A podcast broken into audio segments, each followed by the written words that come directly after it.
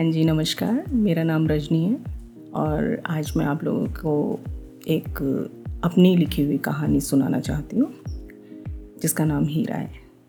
उम्मीद करती हूँ आप इसमें से ज़रूर कुछ ऐसा निष्कर्ष निकालेंगे जो शायद कहीं ना कहीं आपके मन में भी रहा होगा। तो शुरू करते हैं।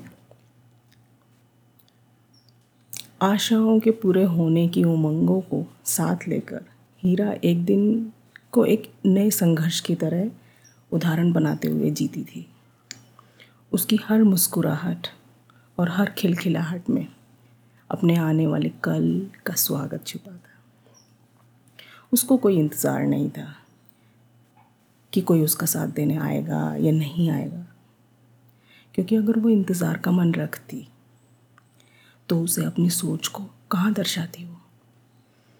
उसका स्वाभिमान उसके माता पिता और आत्मविश्वास के साथी थे। बात करती तो जिगर खोल कर बात करती थी। अपना जिगर खोल कर रख देती थी। फिर चाहे सुनने वाले पे असर जाए या ना जाए, पर वो तृप्त हो जाती थी, क्योंकि उसकी बातें और उसकी आँखों की चमक उतनी सच्चाइयों से भरी हुई थी, जितनी उसके दिल की ख्वाहिश।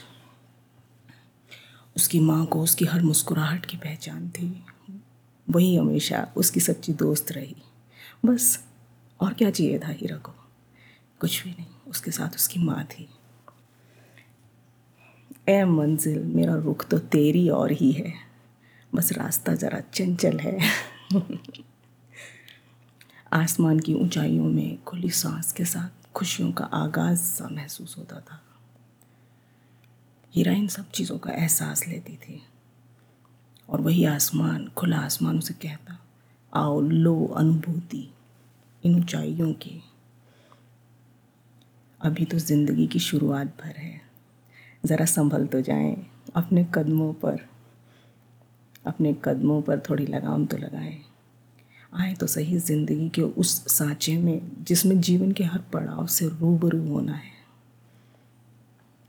हीरा की यही मानसिकता उसका पथ प्रदर्शक बनकर राह दिखाती थी कि जीवन में संघर्ष की ज़रूरत भी उसी को होती है जिसकी मंजिल को पाने की राह मुश्किल होती है। इसलिए संघर्ष के लिए खुद को तैयार करने की कोशिशों में। उसमें कब संयम घर कर गया, ये उसको भी पता नहीं चला। अब थोड़ी परिस्थितियाँ बदल रही थी। लेकिन हीरा के मन की जो बात थी, जो उसके ख्वाब थे, उनको कौन डिगाएगा? कि ख्वाबों को क्या डिगाएगा जहान हम तो तूफ़ानों के काफ़िले से गुज़रने की हिम्मत रखते हैं। मेरे साथ मैं हूँ, इसका है अभिमान, बस इसका ही दम भरते हैं। इसी सोच के साथ हीरा अपनी ज़िंदगी के हर नए मोड़ को, हर नए पल को जीती जा रही थी, उनसे अनुभव लेती जा रही थी। एक दिन अचानक आए शादी के रिश्ते ने हीरा की ज़िंदगी की काया ही पलट कर दी।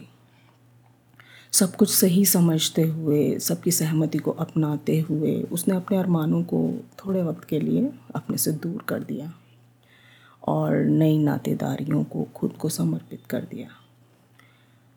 जिम्मेदारियों को निभाने में, शादी के बंधन में बंधने में साल दर साल गुजरते चले गए। उसके नृत्य के प्रति जो रुझान था, जो कभी वो बचपन में किया करती थी वो सपना उसका ओझल सा होता, प्रतीत हुआ। उसने साहस जुटाकर अपने परिवार के समक्ष ये बात रखी। ये परिवार उसका ससुराल पक्ष था तो जिसमें कुछ ना कुछ तो नानुकुर हुई, लेकिन उस नानुकुर के साथ ही एक हामी भी उसे मिल गई। हमारा समाज आधुनिक आधुनिकता को तो शिखर पर आने को है, उसको आधुनिकता के साथ रहना तो है। लेकिन फिर भी कहीं ना कहीं मानसिकता में संकीर्णता अभी कायम है। जिसके तहत नृत्य को उच्च दृष्टिकोण की आवश्यकता की रही है। नृत्य एक ऐसी कला है जिसके अंतर्गत आप प्रभावशाली रूप से अपने संवाद को, अपने डायलॉग्स को प्रदर्शित कर सकते हो। जो आप कहना चाहते हो, आप उसको अपने अपने नृत्य के माध्यम से दुनिया को दिखा सकते हो ज़्यादा प्रभावशाली तरीके से। इसका प्रयोग धार्मिक संस्थानों में भगवान की स्तुति के रूप में अक्सर किया जाता रहा है। शुरुआत वहीं से हुई। परंतु समय के साथ नृत्य कला की मान्यताओं में आए बदलावों या इन परिवर्तनों को अपने माध्यम से हीरा यथास्थान लाने में सपना देखती थी। वो सोचती थी कि उसकी जो ये कला है, उसकी जो उसको इस परिवर्तन के साथ किस तरह से कोऑर्डिनेट किया जाए? कैसे इन सब का सामंजस्य बिठाया जाए?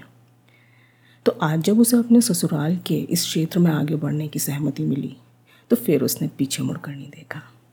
अपनी नृत्यशाला का आरंभ किया, जिसमें उसने समय के साथ चलते हुए अपने परिवार का आर्थिक सहारा बनते हुए सैकड़ों बालाओं व स्त्रियों को इस विद्या से अवगत भी कराया, उन्हें परांगत भी किया और एक नया मार्ग दिखाया। अपने देश की इस कला का, इस विद्या का प्रचार करके एक देशभक्त स्त्री होने का उसने फ़र्ज़ निभाया। और साथ ही अपने नाम को सार्थक किया कि हीरे की चमक तराशने से और भी मोहक हो जाती है और भी ज़्यादा रोशन हो जाती है। यही थी हीरा की कहानी। कैसी लगी आप सबको? ये बहुत सारी बालाओं की, लड़कियों की कहानी हो सकती है। इसमें भले ही उनका शौक़, उनकी खुशी का ज़रिया कुछ और हो, लेकिन अपने आप को साबित करने के लिए, दर्शाने के लिए, अपने खुलकर बाहर समाज में, के बीच में आने के लिए उन्हें एक ज़रिए की ज़रूरत होती है। शायद आप लोग किसी का ज़रिया बन सकें। इसी उम्मीद के साथ इजाज़त चाहूँगी। धन्यवाद।